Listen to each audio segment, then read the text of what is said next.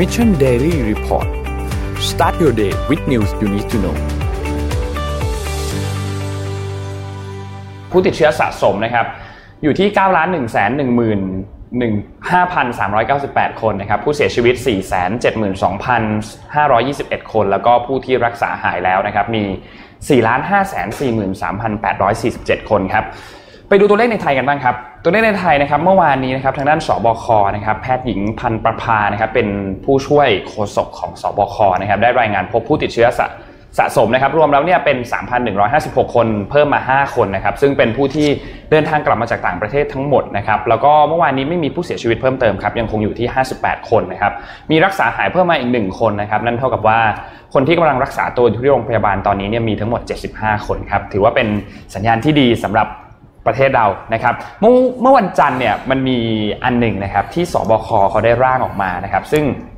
ที่ประชุมสบชเนี่ยเขาก็เตรียมที่จะเสนอมาตรการอันหนึ่งนะครับ ซึ่งเป็นมาตรการที่เกี่ยวกับเรื่องของการปลดล็อกระยะที่ 5 ปลดล็อกระยะที่5เนี่ยก็จะมีขึ้นในวันที่น่าคาดว่าน่าจะเป็นวันที่ 1 กรกฎาคมนะครับในเดือนหน้าน่าจะเป็นปลดล็อกทุกอย่างแล้วมั้ง ครับคิดว่าน่าจะเป็นระยะสุดท้ายแล้วนะครับ ซึ่งในระยะนี้เนี่ยจุดที่น่าสนใจก็คือการปลดล็อกให้ผับบาร์กลับมาเปิดได้อีกครั้งหนึ่งนะครับ ซึ่งเขาก็มีการพูดถึง 22 กฎเหล็ก นะครับที่จะสามารถปลดล็อกผับบาร์แล้วก็สถานบันเทิงต่างๆนะครับเดี๋ยวนนท์เล่าให้ฟังว่ามันมีอะไรบ้างนะครับคือ 22 ข้อนี้เนี่ยเมื่อกี้นั่งคุยกับพี่ปิ๊กก่อนที่จะเข้าไลฟ์บอกว่าจริงๆแล้วเราอยู่บ้านก็ได้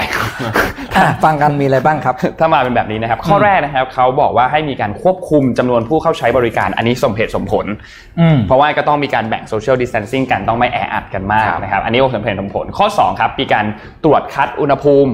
ทั้งลูกค้าแล้วก็ทั้งพนักงาน ก็สมเหตุสมผลนะครับ อันที่3ครับมีบริการเจลแอลกอฮอล์ล้างมือตามจุดต่างๆนนท์อ่านพี่ขอขยับจอนิดนึงได้ไหมได้ครับครับ ก็อันที่3เนี่ยก็คือในเรื่องของบริการเจลแอลกอฮอล์ก็สมเหตุสมผลถูกต้องนะครับ ข้อทีสี่4 คืองดการเข้าให้บริการเป็นกลุ่มเกิน 5 คนขึ้นไปอ่าเอออย่างพอได้อะอ่าพอก็ได้ยังโอเคก็เป็นกลุ่มเล็ก ๆ ยังพอได้นะครับ ข้อที่ 5 จัดระบบการต่อคิวเข้าร้าน อันนี้ไม่ให้มีการที่จะอ่า แออัดกันเกินไปในบริเวณตอนเข้านะครับ ข้อที่ 6 โต๊ะต้องห่างกันไม่น้อยกว่า 2 เมตร แล้วก็อาจจะต้องมีการทำฉากกั้นระหว่างโต๊ะนะครับ อันนี้ก็คล้ายๆร้านอาหารอืมนะคครัรับบข้อที่ 7 เก้าอี้สำหรับแต่ละโต๊ะต้องเว้นระยะห่าง 1 เมตรนะครับ ข้อที่ 8 มีการระบายอากาศที่ดี ข้อที่ 9 งดการส่งเสียงร้องเพลงและเต้นรำโอ้เป็นการเที่ยวที่ดีเหมือนกันนะอ่าคล้ายๆกับไปทำสมาธิเหมือนกันงดการส่งเสียง งดการส่งเข้าเสียแบงบห้ามส่งเสียงครับ ก็คือเวลาจังหวะเต้น ดนตรีก็จะไม่มีเต้นนะช้าๆอ่าอันนี้ก็เขาอ่านแล้วก็เอ๊ะเอ๊ะยังไงนะข้อต่อไปครับข้อที่ 10ครับใช้เมนูกระดาษแบบครั้งเดียวทิ้งแทนเมนูเล่มนึกว่าอันเนี้ยจริง ๆ แล้วเนี่ยน่าจะปรับได้ เมื่อวานนี้เพเราราะมันไปร้านส่งต่ออาหารมาเขาก็เป็นแบบสแกน QR code แล้วก็เป็นเมนูออนไลน์ในโทรศัพท์ แล้วก็ค่อยสั่งผ่านพนักงานตรงนั้นนะครับ ข้อที่ 11 ครับ เสิร์ฟอาหารเครื่องดื่มรายแก้วแทนการสั่งเป็นเหยือกเป็นขวด คือไม่ได้มีการมาเทละครับก็คือสั่งเป็นแก้วมาเลยนะครับ ข้อต่อไปครับพนักงานต้องใส่หน้ากากอนามัยแล้วก็เฟสชิลนะครับอันนี้เหมือนร้านอาหารนะครับข้อต่อไปตั้งฉากกั้นระหว่างพื้นที่เวทีกับพื้นที่ลูกค้าแล้วต้องเว้นระยะห่างกันอย่างน้อย 2 เมตรครับอืมคือก็จะมีคล้ายๆคล้ายๆแบบคอนเสิร์ตใหญ่ๆ ที่จะมีเว้นระยะห่างระหว่างคนดูกับศิลปินนะครับข้อที่ข้อต่อไปคือศิลปินบนเวทีที่แสดงต้องใส่เฟสชิลตลอดเวลา มันจะร้องเพลงไงวะ ใส่เฟสชิลตลอดเวลานะครับอาจจะเป็นแบบไอ้นี้เฉยๆเนาะอ่าไม่ได้ใส่ไม่ไม่ได้ใส่หน้ากากอนามัยก็คือใส่เฟสชิลอย่างเดียวเสียงนะคมัรันบจะกล้องไงอะต่อมีอะไรต่อไปครับคือต้องมีผู้ควบคุมไม่ให้เกิดการรวมกลุ่มหรือการเดินไปเดินมาคืออันนี้น่าจะเป็นคล้ายๆแบบแนวแนวๆกาดนิดนึงอืมครับอืมนะคือครับห้ามรวมกลุ่ม ห้ามรวมกลุ่มกันแล้วถ้าไปด้วยกันนี้เขาเขาเขาให้ไม่เกิน 5 คนอ๋ออาหนึ่งแก๊งไปได้ไม่เกินห้าคน ต่อไปคือจัดอุปกรณ์การรับประทานอาหารแต่ละบุคคลแล้วก็มีครับช้อนกลางนะครับอืมอันนี้คล้ายๆร้านอาหาร ทำความสะอาดห้องน้ำทุก ๆ 30ถึง60 นาที มีการทำความสะอาดพื้นที่บริการตามจุดต่างๆ ด้วยน้ำยาฆ่าเชื้อ ห้ามจัดกิจกรรมที่มีการแข่งขัน หรือการรวมกลุ่มกันเช่น รวมตัวกันชมการแข่งขันฟุตบอลอ่าอันต่อไปคืองดเครื่องเล่นอุปกรณ์ต่างๆ เช่น พวกโต๊ะพูลอืมปาเป้า ตู้เกมนะครับ แล้วก็ให้มีการแยกพื้นที่สำหรับการสูบบุหรี่โดยเฉพาะ และข้อสุดท้ายคือครับงดให้พนักงานบริการนั่งร่วมกับลูกค้านะครับ นี่ก็เป็น 22 กฎที่ที่ที่ยังไม่ได้ไปถูกบังคับใช้นะครับ เดี๋ยวจะมีการน่าจะมีการชงเข้าไปในที่ประชุมใหญ่ของทางด้านสบคในวันศุกร์ที่จะถึงนี้นะครับ ถือว่าเป็นเป็นนิมิตหมายที่ดี เป็นนิมิตหมายที่ดีสำรับคนที่ใช่ครับรออ่าเขาเรียกว่าอะไรจะไปนั่งดื่มอ่าใช่รอการเปิดนะครับอ๋อเราไปที่ stat กันต่อเลยดีกว่าครับอะเป็น stat อ่านะครับ เริ่มจาก stat นะครับของแสนรู้นะครับก็ขอบคุณ stat ดีๆจากแสนรู้นะครับอ่า stat อันแรกเนี่ยก็จะมีคำที่ถูกพูดถึงนะครับที่น่าสนใจบครันบโลกออนไลน์นะครับจะมีหลายคำที่เรายังเห็นว่ายังเกี่ยวข้องกับเอ่อเรื่องของโควิดนะครับเรื่องของหน้ากากอนามัยนะครับก็คือเรายังวนเวียนกันอยู่ในเรื่องนี้อยู่นะครับการพูดถึงบนโลกออนไลน์ยังเป็นเรื่องที่เอ่อไม่มีเรื่องอื่น ส่วนใหญ่จะเป็นเรื่องนี้นะครับแต่ว่าจะมีบาง keyword ที่ เป็น keyword ที่เกิดจากทางทวิตเตอร์นะครับ อย่างเช่น เอาจริงปะมึงนะครับ อันเนี้ยเป็นการพูดถึงนะครับที่เอ่อสิ่งต่างๆ ที่เราไม่สามารถทำกิจกรรมได้ระหว่างที่เกิดโควิดนะครับอ่าแล้วก็จะมีเรื่องของคำว่าประยุทธ์นะครับ นี่คือปลายเดือนนะครับอืมโอเค เดี๋ยวขอภาพถัดไปเลยนะครับ โอเค ตัวนี้จะเป็นแฮชแท็กต่างๆ ที่น่าสนใจนะครับ ก็ยังอยู่ในเรื่องโควิดเหมือนเดิมนะครับ ก็คือมี new normal มีหน้ากากอนามัย เสื้อผ้าแฟชั่นนะครับ แล้วก็หน้ากากอนามัยราคาถูกนะครับสำหรับใครที่เคยเอ่อกักตุนเจลแอลกอฮอล์แล้วก็หน้ากากอนามัยไว้ก็ยินดีด้วยนะครับ ช่วงนี้อาจจะเป็นช่วงที่เราได้ลดราคาเพื่อเคลียร์ของแล้วเคลียร์ของนะครับเคลียร์ของนะฮะ โอเคครับ ถัดไปได้เลยครับ หัวข้อที่ถูกพูดถึงนะครับต่างๆก็ยังอยู่ในเรื่องของโควิด -19 นะครับคุณภาพชีวิตความเป็นอยู่นะครับ แล้วก็เรื่องของวิดีโอเนี่ยก็ยังเป็นหมวดของกีฬานะครับบันเทิงและข่าวทั่วไปอยู่นะครับยังไม่ได้มีเอ่อะไรที่ specialist หรือว่าพิเศษเพิ่มเติมนอกจากนี้นะครับ แล้วก็สิ่งที่ถูกพูดถึงบนสังคมออนไลน์อีกเรื่องหนึ่งก็คือเรื่องของ การสนับสนุนค่าใช้จ่ายต่างๆของภาครัฐก็คือพวกมาตรการต่างๆนะครับที่เริ่มมีการพูดคุยกันในคอมเมนต์ต่างๆนะครับอะอันถัดไปเลยครับ หัวข้อที่รับการพูดถึงมากที่สุดนะครับแบ่งตามอุตสาหกรรมนะครับ แน่นอนครับว่าช่วงเศรษฐกิจแบบนี้ก็ยังคงเป็นเรื่องของการเงินและการธนาคารนะครับ ตามมาด้วยการส่งออกและนำเข้าแสดงว่า ธุรกิจเริ่มเริ่มกลับมาแล้วนะครับ คนเริ่มมองหาลู่ทางในการทำธุรกิจอีกครั้งหนึ่งนะครับ แล้วก็อุปกรณ์ที่เกี่ยวกับการแพทย์นะครับ พวกเวชภัณฑ์การแพทย์ต่างๆนะครับ การท่องเที่ยวก็มีการพูดถึงเยอะขึ้นเรื่อยๆนะครับ จริง ๆ ช่วงนี้ผมว่าหลายคนนะผมว่าอย่างในใน a c e b o o k เนี่ยผมเห็นเพื่อนๆผมหลายคนก็เริ่มไปเที่ยวกันแล้วนะครับ เริ่มมีจองโรงแรมออกต่างจังหวัดกันแล้วนะครับอ่ออีกอันนึงนะครับก็คือการซื้อขายสินค้าผมว่าอันนี้เป็น เป็นปกติทั่วไปนะครับ แต่ที่มีเพิ่มเติมขึ้นมาคือว่าการทำประกันนะครับ อืมครับสแตทถัดไปเลยครับ การปรับตัวของธุรกิจนะครับ อันนี้ก็จะไปเร็วๆว่าในไฮไลท์ในไทยเนี่ยตอนนี้มีอะไรบ้างนะครับ ก็เอ่อกสิกรนะครับ ส่ง chatbot มานะครับ ที่ชื่อว่า chatbot ขุนทองนะครับใครที่เป็นลูกค้ากสิกรอยู่อาจจะลองไปใช้ดูนะครับ ว่าคุยแล้วเป็นยังไงบ้างเหมือน Siri หรือเปล่า นะครับ แล้วก็ทอสสนอนะครับ เปิดตัวได้จัดติวออนไลน์ช่วย SME หลังโควิดนะครับ ก็เป็นกิจกรรมดีๆ จากทอสอนอนะครับ ว่าใครทำธุรกิจแล้วอยากได้ความรู้เพิ่มเติมเนี่ยนอกจากทางพี่ปิ๊กพี่แท็บแล้วก็มีหน่วยงานอื่นๆอีกนะครับ ไม่ได้มีแค่สองคนเท่านั้นนะครับ แล้วก็ AIS นะครับ จับมือกับเดอะมอลล์กรุ๊ปนะครับ เตรียมเอาหุ่นยนต์เนี่ย มาใช้ในการเสริมสร้างไอเสริมความปลอดภัยนะครับในจุดต่างๆนะครับส่วนในต่างประเทศเนี่ยไปที่สตาร์บัคนะครับสตาร์บัคเนี่ยมีการปิดร้านนะครับหลายร้อยร้าน แล้วก็มีการเปิดขายสินค้าจากร้านสตาร์บัคเท่านั้น เอ๊ะนะครับผมอ่านแล้วผมงงเองนะครับของฝากขายไม่มีไงอ๋อของฝากขายไม่มีแล้วก็โอเคอาหารที่ฝากขายเลิกหมดครับต้องใช้จากจากครัวตัวเองอืมครับครับ โอเคแล้วก็โรงหนังนะครับ กลับมาเปิดหลังจากที่บอกว่าไม่ต้องสวมหน้ากากอนามัยเข้าโรงภาพยนตร์นะครับ ส่วนในอินเดียเนี่ยก็มีการใช้โดรนนะครับในการช่วยกันเอ่อป้องกันโรคระบาดนะครับในการ tracking แล้วก็ติดตามเอ่อคนที่มีอาการต่างๆนะครับ เพื่อดูว่าเขาสามารถที่จะอยู่ในพื้นที่หรือว่ากักตัวหรือเปล่านะครับอืมอันนี้ก็จะเป็นหัวข้อในต่างประเทศนะครับสแตทถัดไปเลยครับ คำที่ถูกพูดถึงนะครับหรือหัวข้อต่างๆเนี่ยก็ยังมีเรื่องของโควิดเหมือนเดิมนะครับก็คือวิถีใหม่ของธุรกิจการแพทย์หลังโควิดจะเป็นอย่างไรนะครับเอ่อนอกนั้นเป็นเรื่องโควิดนะครับเดี๋ยวผมขอข้ามข้ามสแตทนี้ไปเลยนะครับการค้นหามากที่สุดนะครับในสัปดาห์นี้เออของไทยเราก็ยังเป็นเรื่องของเออดารานะครับแล้วก็มีมีเอามิสุริยคาตสุริยะปราคาความเชื่อนะครับ อืมอ่าโอเคผมขอข้ามวัวันนนี้นี้ไปเลยแล้วกัก็น21มิมิถุนายนนี่วันวันสิ้นโลกอ๋อที่ที่ที่มีพูดเรื่องวันสิ้นโลกกันตอนนั้นโอเคได้ครับ สุดท้ายเลื่อนไปแล้วนะฮะเลื่อนไปแล้วโอเคเขาเขาเลื่อนมันสิ้นโลกไปแล้วเหรอเลื่อนไปแล้วครับใช่เลื่อนวันครับสิ้นโลกไปแล้วครับโอเคอืมส่วนใน Twitter นะครับก็ยังมีเรื่องของสุริยุปราคานะครับอืมแล้วก็เป็นเรื่องของเอ่อโคลนน่ารักนะครับแดนพาร์ทิสนะครับซึ่งเอาตรงๆผมก็ยังไม่ได้เข้าไปดูนะครับ ว่ามันคืออะไรบ้างนะครับ ส่วนใน YouTube เนี่ยเป็นเรื่องที่น่าสนใจขึ้นมานิดนึงนะครับ ก็คือเรื่องของ กราบตักธรรมนัสนะครับ เลือกตั้งซ่อมลำปางนะครับเขตสี่พลังประชารัฐเอ๊ะผมเห็นแว่วๆเมื่อวานว่ามีการพบคลังแสงอะไรบางอย่างนะครับ ไม่รู้ว่าเกี่ยวหรือเปล่านะครับ แต่ขอถัดไปเลยฮะ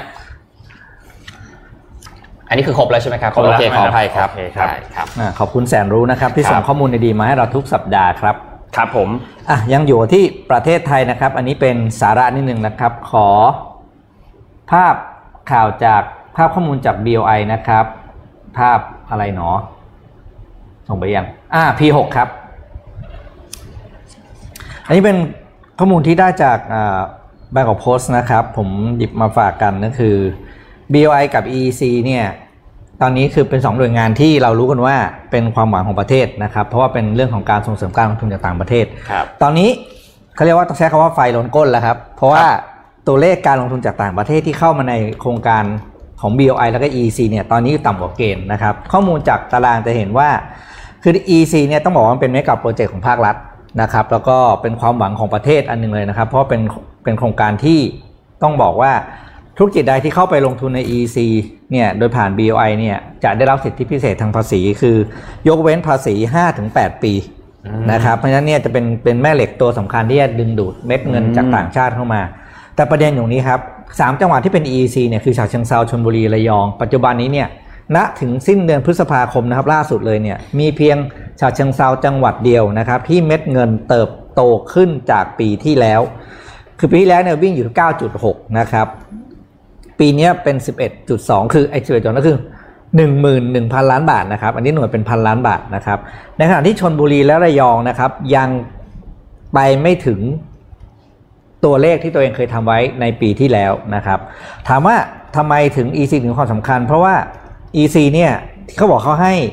สิทธิภาษี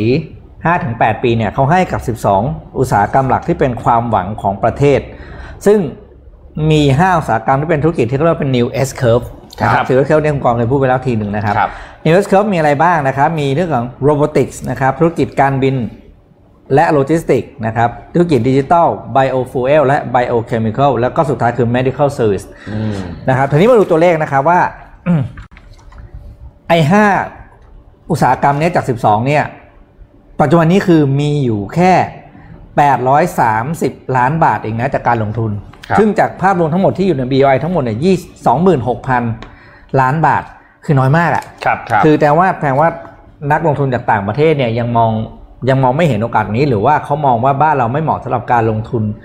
ในอุตสาหกรรมที่เป็น new S curve นี้ก็ได้นะครับ เพราะฉะนั้นแปลว่า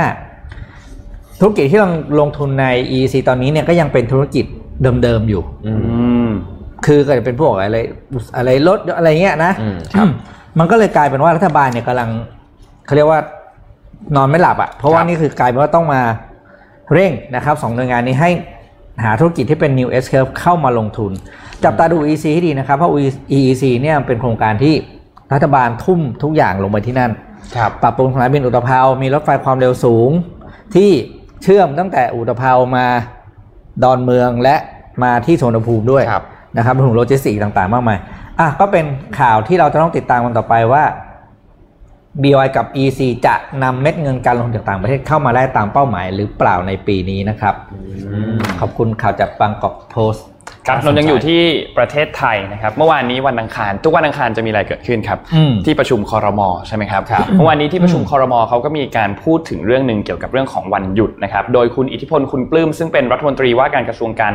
กระทรวงวัฒนธรรมนะครับเขาได้มีการออกมาพูดหลังจากที่ประชุมคอรมอเสร็จสิ้นนะครับเขาก็บอกว่าโอเค เราที่ประชุมคอรมอเนี่ยมีความเห็นชอบให้มีการหยุดชดเชยวันอาสาหบูชา และวันเข้าพรรษา ที่ตรงกับวันเสาร์ที่ 4 แล้วก็ที่ 5 กรกฎาคมนะครับนั่นหมายความว่าจะมีการชดเชยอีกทีหนึ่งคือวันที่ 6 ที่ 7 นั่นเท่ากับว่าก็มีวันหยุด 4 วันคือวันที่ 4 ถึงวันที่ 7 กรกฎาคมนะครับซึ่งก็จะเป็นการหยุดต่อเนื่อง 4 วันนะครับ ซึ่งอันนี้เนี่ยจะไม่รวมถึงทางธนาคารแล้วก็สถาบันทางการเงินนะครับ เพราะว่าอันนี้เนี่ยเขาจะมีกฎอยู่ว่าห้ามหยุดเกินเป็นเวลา 3 วัน เพราะฉะนั้นธนาคารแล้วก็สถาบันทางการเงินเนี่ยก็จะหยุดเป็นเวลา 3 วัน น่าจะเป็นวันที่ 4 ถึงวันที่ 6 นะครับส่วนคนทั่วไปคาดว่าน่าจะได้หยุดนะครับวันที่ 4 ถึงวันที่7นะครับอันนี้ยังไม่ใช่รวมโคต้าที่หยุดชดเชยสงกรานนะครับตัวหยุดชดเชยสงกรานเนี่ยจะมีการนำไปพิจารณาตามวันหยุดที่เหลือในปฏิทินในปีนี้อีกทีหนึ่งนะครับซึ่งอันนี้เนี่ยก็จะเป็นการสอดคล้องกับนโยบายอันที่ก่อนหน้านี้เมื่อสัปดาห์ที่แล้วที่เขามีการประกาศมาเรื่องของการกระตุ้นการท่องเที่ยวนะครับตัวที่มีงบ ประมาณ4แสนล้านบาทนะครับแล้วก็ตอนนี้เขาบอกให้มีทุกกระทรวงเนี่ยให้มีการทำงานร่วมกันนะครับเพื่อฟื้นฟูเศรษฐกิจในเรื่องของการท่องเที่ยวกลับมาด้วยนะครับ อันนี้ก็เป็นเรื่องของตัววันหยุดนะครับที่จะมีการประกาศอย่างเป็นทางการ คิดว่าน่าจะอีกไม่อีกไม่นานนี้น่าจะมีการประกาศอย่างเป็นทางการครับวันที่4ถึงวันที่ 7 กรกฎาคมนะครับ เราไปที่ไหนกันต่อดีครับ ไปที่ไปที่ไปที่สิงคโปร์ดีกว่าอยู่ใกล้ๆบ้านเราอยู่ใกล้ๆบ้านเรานะครับ เมื่อวันเมื่อวานนี้ครับวันที่ 23 มิถุนายนนี้ครับคือสิงคโปร์เนี่ยต้องบอกว่าเขาปกครองที่เป็นมีระบบทั้งมีประธานาธิบดี แล้วก็มีนายกรัฐมนตรีนะครับประธานาธิบดีของเขาเนี่ยคือคือคุณฮาริมายาคอฟนะครับส่วนคุณ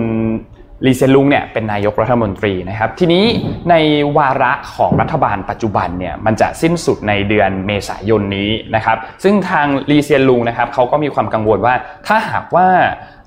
ตัวโควิด -19 เนี่ยมันยังลากยาวไปจนถึงปีหน้า คือในช่วงเดือนเมษาและรัฐบาลนี้เนี่ยจัดการแล้วมันยังไม่จบอืมถ้ามันยังไม่จบเนี่ยแล้วเกิดการเลือกตั้งในช่วงนั้นพอดีเนี่ยอาจจะเป็นปัญหาได้ ทางลีเซยนลุงเลยก็เลยเสนอให้มีการยุบสภาครับครับ พอเสนอให้มีการยุบสภาเนี่ยประธานาธิบดีฮาริมายาขอบนะครับก็ได้ตอบรับเห็นชอบข้อเสนอของนะของคุณลีเซียนลุงนะครับแล้วก็มีการประกาศยุบสภาเมื่อวานนี้นะครับซึ่งพอยุบสภาแล้วเนี่ยนะครับก็จะมีการสมัครรับเลือกตั้งในวันที่ 30 มิถุนายน แล้วก็จัดการเลือกตั้งเนี่ยในวันที่ 10 กรกฎาคมที่จะถึงนี้ก็คือในเดือนหน้านะครับหลังจากที่มีการเลือกตั้งเรียบร้อยเนี่ย ตัวรัฐบาลอันนี้เนี่ยก็จะมีอ่าวาระในการดำรงตำแหน่งเนี่ยเป็นระยะเวลา 5 ปีนะครับ ซึ่งเขาบอกว่าในรอบนี้เนี่ยคาดว่าจะเป็นวาระสุดท้ายแล้วที่ลีเซียนลุงเนี่ยจะลงรับสมัครเลือกตั้งตำแหน่งตำแหน่งนายกรัฐมนตรีนะครับอืมซึ่งก็น่าติดตามนะครับว่านี่ถือว่าเป็นการ เป็นการเทกระดานใหม่ แล้วก็เริ่มใหม่เลยนะครับเพราะว่าก็สมเหตุสมผลนะครับ เพราะว่าถ้าหากว่าโควิด -19 มันลากยาวเกินไปจนถึงช่วงเดือนเมษาแล้วเลยระยะเวลาที่เป็นวาระของรัฐบาลปัจจุบันเนี่ยครับมันก็มีความเป็นไปได้ที่จะเกิดความปั่นป่วนในช่วงเวลานั้น การยุบสภาในตอนนี้ก็คิดว่าน่าจะเป็นเรื่องที่เหมาะสมนะครับสำหรับที่สิงคโปร์แล้วก็เป็นเรื่องเขาก็เป็นประเทศหนึ่งที่ค่อนข้างที่จะรับมือกับ โควิด -19 ได้ค่อนข้าง คืออาจจะเราอาจจะเห็นตัวเลขผู้ติดเชื้อสิงคโปร์เพิ่มมาค่อนข้างสูง แต่ครับถือว่าการสื่อสารกับคนในประเทศเนี่ยทำได้ดีมากทำได้ค่อนข้างดีมาก ถ้าใครเคยดูไลฟ์ของลีเซียนลุงจะเห็นว่าวิธีการสื่อสารวิธีการบอกเล่าเรื่องราว แล้วก็บอกความจริงกับประชาชนเนี่ยค่อนข้างที่จะจริงใจ แล้วก็คน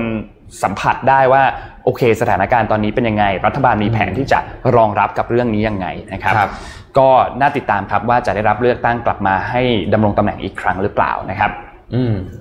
นะครับอะเดี๋ยวผมขอข่าวที่เป็นเบาๆนิดหนึ่งครับนะครับเอ่อขอภาพที่เพิ่งส่งให้ด้วยนะครับครับเราไม่ต้องมีเบอร์แล้วครับภาพที่เพิ่งส่งนี่แหละครับอ่าอะโอเคนะครับ ก็คือว่า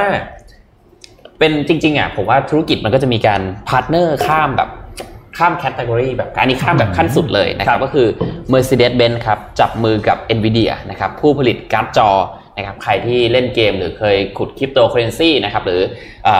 ประกอบคอมเองเลยไงครับจะรู้ดีว่าตัว NVIDIA เนี่ยก็เป็นหนึ่งในแบรนด์ผู้ผลิตนะครับการ์ดจอรายสำคัญของโลกนะครับล่าสุดเพิ่งประกาศเป็น partner กับ Mercedes-Benz นะครับเพื่อเริ่มเอาตัวชิปประมวลผลเนี่ยไปใช้นะครับในการทำเป็นซอฟต์แวร์นะครับ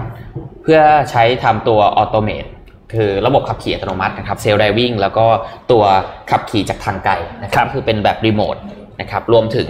เอ่อระบบการช่วยเหลือต่างๆนะครับที่จะถูกใส่เข้าไปในเอ่อตัว Mercedes-Benz นะครับซึ่งคาดว่านะครับจะเริ่มใช้เนี่ยในปี 2024 นะครับน่าสนใจทีเดียวเพราะว่าจริงๆอะทุกเจ้าเอ้ยจริงๆไม่ใช่ทุกเจ้าสิเจ้าที่ทำได้ดีที่สุดเนี่ยคือ Tesla นะครับแต่ว่ายังไม่มีเจ้าไหนที่ไปจับมือ partner กับคนที่ เป็นเขาเรียกเป็นกูรูเป็นตัวจริงในการผลิตตัวชิปประมวลผลนะครับ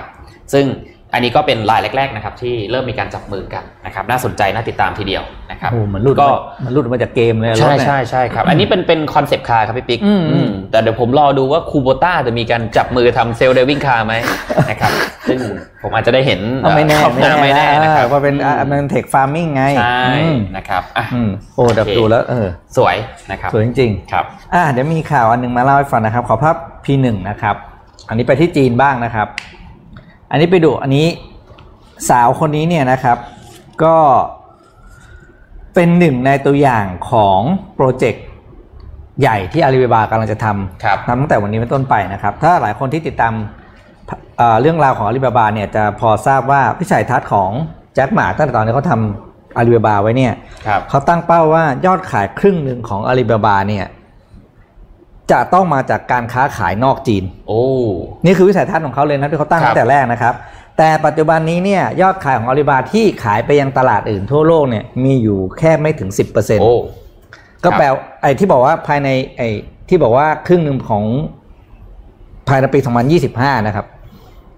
ทีเนี้ยมันเหลือแค่ 4 ปีโอ้โหแล้วยังเหลือแค่ digit เดียว คือตอนนี้แปลว่าผู้บริหารอาลีบาบาปัจจุบันนี้คืออยู่เขาเรียกว่าอยู่ไม่สุขแล้วอยู่ไม่สุขนะครับแล้วก็เลยมีโปรเจกต์ตรงนี้ออกมาเขาเรียกว่าโปรเจกต์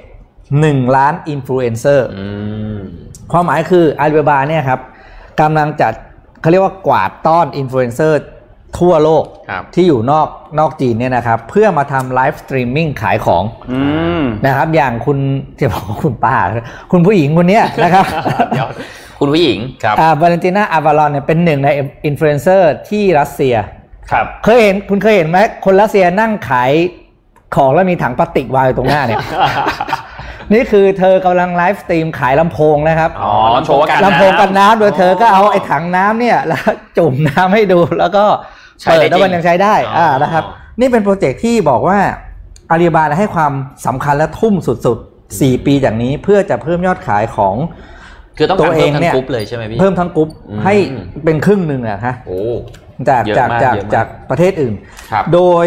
เขาตั้งเป้าว่าในปีภายในสิ้นปี 2020 เนี่ยนะครับ เขาจะ recruit อินฟลูเอนเซอร์จากทั่วโลกให้ได้1 0 0 0 0แสนคนอืมคือมันหาจากไหนวะ แล้วจากนี้เนี่ยนะครับ อีก 4 ปีคือ 2021 ถึง 2025 ก็หาอีก 9 0 0แสนคน ครับล้านหนึ่งโอ้โหนะครับก็เราก็จะได้เห็นอินฟลูเอนเซอร์ดัง ๆ จากทั่วโลกนะครับจะดังไม่ดังหรือมือใหม่ มือเก่าอันนี่ไม่รู้แหละจะตบเท้ากันเข้าไป เพราะว่าได้ค่าจ้างจากอาลีบาบานะครับอืมก็คือเขาจะได้ส่วนแบ่งจากการขายพวกนี้ก็จะไปเปิดร้านอาลีบาบาแล้วก็อืมนั่งเนี่ย live streaming ขายของก็อาจจะเป็นโมเดลของ Affiliate program นะครับก็คือการด้วยอืมใช่ใช่นะครับอืมคือต้องบอกว่านี่คือวิสัยทัศน์ที่ต้องบอกว่าเป็นวิสัยทัศน์ที่ชัดเจนมาก แล้วก็บุกหนักจริง ๆ กับอาลีบาบานะครับอืมน่าสนใจปีที่อืมปีที่แล้วเนี่ยเฉพาะคือจะบอกว่าตัวเลข live streaming ในจีนเนี่ยมันเติบโตชนิดที่ว่าเรารู้อยู่มันมันเติบโตมากจริง เฉพาะปีที่แล้วเนี่ยนะครับปี 2019 เนี่ยยอดขาย เฉพาะที่ผ่านการขายแบบ live streaming เนี่ยนะครับในจีนเนี่ย433,000 ล้านหยวนโอ้โหนะครับโดยการ live stream แต่ละครั้งเนี่ยก็จะมีข้อมูลอ่าเรียกว่าการขายของสินค้าประมาณ 50 ถึง 100 รายการภายในเวลา 90 นาที คือเวลาเขาเขาเร็วมากคุณคือยกนาทีนึงคือ มันเป็นมันเป็นวิธีการขายนะครับซึ่งผมเองผมก็อืมเข้าไปดูผมก็จะหัวใจจะวายตายเพราะว่าคือเวลาเขาขายของเขาพูดเร็วครับ แล้วก็ทีมแอดมินเฉลี่ยคือทีมนึงคือ 12 คนโอ้โหอืมโอ้โหเยอะนะนะคือแบบทั้งเพราะมันต้องคอยตอบคอยอะไรอย่างเงี้ยครับนะครับก็เป็นให้เป็นไอเดียสำหรับแนวทางที่เผื่อเอาไปปรับใช้ดูเพื่อไปปรับใช้นะครับนะครับเวลาไลฟ์เนี่ยใครที่ไลฟ์แบบทีละชิ้นทีละชิ้นลองลองเปลี่ยนใหม่ต้องบ้างไปดูอย่างนี้ครับเราไปดูอย่างนี้นะของมากองตรงหน้าอย่างนี้แล้วไลฟ์แล้วขายแล้วทีมแอดมินให้พร้อมครับก็จะบอกแค่ว่า live streaming เนี่ยเป็นสิ่งที่คุณปฏิเสธไม่ได้จริงๆนะครับอืมเพราะมันรับปฏิเสธไม่ได้มันเป็นทิศทางการขายแบบใหม่ที่เขาเรียกว่าใช่เป็นเป็น part หนึ่งของสิ่งที่เรียกว่า new retail นะใช่ครับครับก็เอามาฝากกันใครไม่เคยทำเดี๋ยวทำเขาบอกแบบว่าอยากเห็นคุณลวิทย์ จุ่มลำโพงอะครับคุณลวิทย์จุ่มลำโพงอะโอเคครับ เดี๋ยวบอกให้ครับอะคราวนี้คือความเคลื่อนไหวสำคัญของอาลีบาบาครับอืมแต่จริงๆแล้วตัว Alibaba เองเนี่ยเขาก็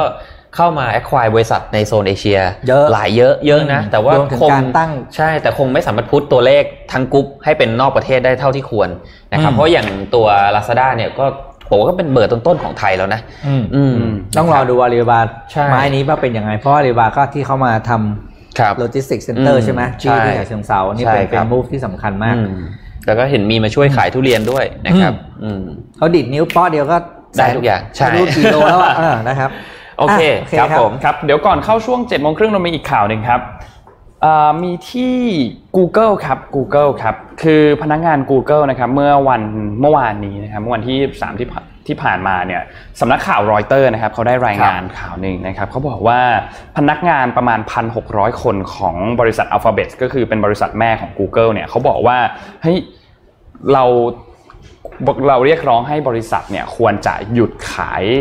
อ่าเทคโนโลยีหรืออะไรก็ตามให้กับ เจ้าหน้าที่ตำรวจนะ คือเจ้าหน้าที่ตำรวจเนี่ยต้องบอกว่าเขาก็ใช้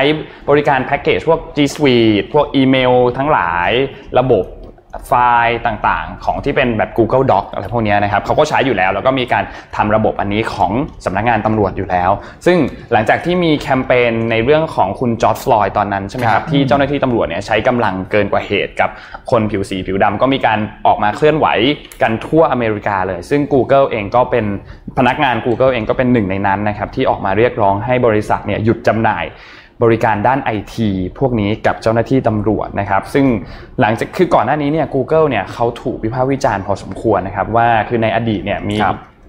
มีเรื่องเกี่ยวกับที่ทำไม่เหมาะสมเกี่ยวกับเรื่องของเจ้าหน้าที่ตำรวจนะครับครับเหมือนไปสนับสนุนเกี่ยวกับเรื่องของสิทธิมนุษยชนที่ดูไม่สมเหตุสมผลนะครับอืมก็เลยมีการออกมาล่าหลายชื่อกันตอนนี้ก็รู้สึกจะได้ กว่า 1,600 คนแล้ว อันนี้เป็นแค่เฉพาะพนักงานของ Google เท่านั้นครับนะครับก็เลยทำให้เป็นประเด็นขึ้นมาสำหรับ Google ในตอนนี้นะคช่วรับงนี้ทาง Google เองก็ตั้งแต่ผมว่าตั้งแต่ปีที่แล้วนะปีครับที่แล้วก็มีเรื่องของตัวเอ่อ sexual harassment นะครับอืมซึ่งอ่าคนคนที่ถูกกล่าวหาเนี่ยเป็นเรียกว่าเขาเรียกว่าเป็นบิดาของ Android อืมนะครับซึ่ง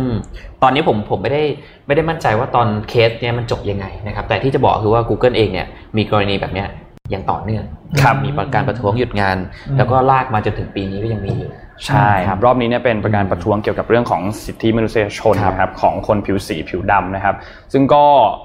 ลามไปถึงเรื่องของตำรวจนะครับ เพราะว่าอย่างที่บอกครับว่าผู้ชุมนุมเนี่ยเคยมีการตะโกนเรียกร้องความต้องการอันหนึ่งที่พูดว่า defund the police นะครับหรือว่าครับให้ตัดงบสนับสนุนตำรวจนะครับ ซึ่ง Google เองก็สนับสนุนตำรวจอยู่ในเรื่องของตัวเทคโนโลยีอันนี้ ก็เลยมีการเรียกร้องออกมานะครับ อืมน่าสนใจทีเดียวนะครับว่าเอ่อการประท้วงเนี่ยคือรอบที่แล้วอะเวลาประท้วงเนี่ยทาง Google เขาแบบซีเรียสนะเขาออกมาประกาศแบบชัดเจนอ่าใช่เขาจะมีอะไรเขาให้เขาจะมีเขาจะมี statement ออกมาเลยใช่ครับ อืมต้องติดตามกันนะครับอะอืมวันนี้7โมงครึ่เดี๋ยวครับเรามาที่ตัว7จ็ดโมงครึ่งนะครับอืมเอ่อวันนี้ไม่มีมุกนะครับอ่าอันนี้อยากให้ทุกคนอ๋อโอเคตั้งใจตั้งใจฟัตั้งใจตั้งใจนะครับตั้งใจครับโอเคโอันนี้นะครับผมหยิบมาจาก TED Talk นะครับของคุณ Bill Gross นะครับเขาพูดเป็น TED Talk เกี่ยวกับปัจจัยนะครับว่าอะไรกันนะที่ทำให้ธุรกิจที่เพิ่งเริ่มต้นนะครับหรือสตาร์ทอัพเนี่ยประสบความสำเร็จนะครับ ซึ่งออบอกได้เลยว่ามันมีปัจจัยเนี่ยหลายข้อเหมือนกันนะครับลองมาดูว่ามันตรงกับที่ทุกคนคิดไหมนะครับเอาสไลด์ถัดไปครับอ่านะครับ บิลกอสเนี่ยเป็นผู้ก่อตั้งนะครับ ประธานก็คือเป็นแชร์แมนนะครับ แล้วก็เป็นโฟลเดอร์ของบริษัทที่ชื่อว่า Idea Lab นะครับ ซึ่งปัจจุบันเนี่ยเขาทำปั้นบริษัทมาแล้วเนี่ย150 บริษัทนะครับ ตลอดระยะเวลาที่เปิดมานะครับ ก็คือเยอะมาก มีทั้งที่สักเซสไม่สักเซสนะครับ ก็จะคละคละกันไป จนวันหนึ่งเนี่ย มันก็มีคนไปถามเขาบ่อยว่าเอ้ยคุณบิลกอสนะครับว่า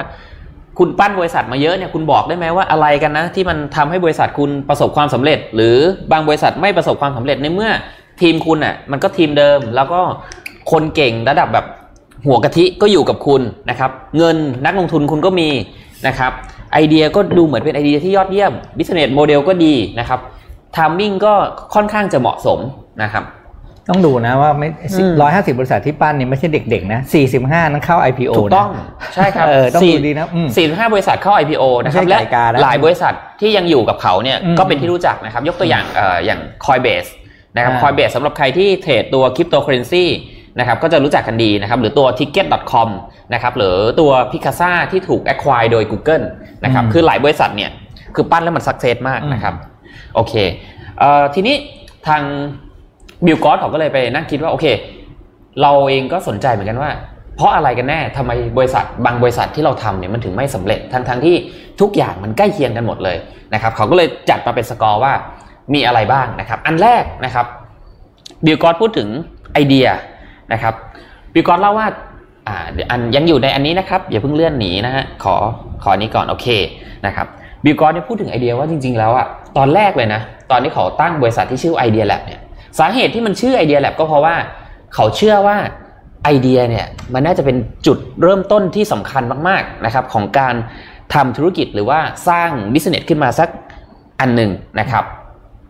พอต่อมาปุ๊บเขาก็มานั่งคิดดูว่าโอเค ถ้ามีไอเดียแล้วเนี่ยอะไรคือสิ่งสำคัญถัดไปนะครับ เขาก็มองไปถึงเรื่องทีมนะครับ ทีมต้องมีวิธีการทำงานที่ดี การปรับตัวได้นะครับทำงานร่วมกันได้นะครับ เขาก็พูดต่อว่าไอ้สิ่งเนี้ย จริง ๆ แล้วอะเขารู้สึกว่ามันสำคัญกว่าไอเดียเองนะ เพราะว่าจริง ๆ ทีมเนี่ยสำคัญที่สุดเขาก็เลยยกตัวอย่างคำพูดหนึ่งของไมค์ไทสันนะครับ ซึ่งผมชอบมากก็คือว่าทุกคนเนี่ยจะเดินตามแผนก็คือเดินตามไอเดียที่วางไว้เนี่ย จนกว่ามันจะถูกชกเข้าที่หน้านะครับ เปรียบเสมือนว่าเมื่อโมเดลธุรกิจมันเปลี่ยนนะครับ คนที่จะรันต่อได้คือทีม และทีมจะทำหน้าที่ในการไร้ไอเดียใหม่เข้ามานะครับ เพราะฉะนั้นเขาเลยมองว่าโอเค ทีมเนี่ย น่าจะเป็นสิ่งที่สำคัญนะครับ รวมถึงการ execute นะครับคือการปฏิบัติลงมือทำต่อมานะครับจะเป็นเรื่องของ business model บิวกอสบอกเลยว่า แต่ก่อนเนี่ยเขาก็คิดเหมือนกันว่า ถ้ามีไอเดียแล้วเนี่ยมีทีมแล้วเนี่ยมันก็น่าสนใจนะ แต่พอเราพูดไปพูดถึงหนังสือหลายเล่มนะครับ หรือว่าไปพูดถึง business model canvas ต่างๆ เนี่ยเราก็มักจะนึกถึงว่าเฮ้ย business model เนี่ยมันเป็นตัวหนึ่งที่ทำให้ธุรกิจ success เลยหรือเปล่านะครับ ตัว Bill Gross เองก็เลยมาศึกษาว่าไอ้ตัวเนี้ยมันใช่ไหมนะครับแล้วเดี๋ยวผมจะบอกว่าสกอร์อันไหนที่มันมากน้อยนะครับอีกอันหนึ่งอ๋อผมพิมพ์ผิดนะครับเป็น fun funcing นะครับต้องเป็น funding นิดหน่อยนิดหน่อยนิดหน่อยนะครับ funding โอเค อีกอันหนึ่งก็คือเป็นเรื่องที่ผมว่าคนจะทำบริษัทหลายคนมักจะพูดถึงประเด็นนี้เลย เวลาที่เอ่อผมได้พูดคุยกับคนอื่นๆว่าเฮ้ยคุณหมึกอยากเริ่มขายของทำยังไงดี อยากเริ่มทำการตลาดออนไลน์ทำยังไงดีนะครับคำแรกเลยก็คือ แต่ไม่มีเงิน นะครับสิ่งที่ผมอยากจะบอกก็คือว่าเงินสำคัญจริงครับ แต่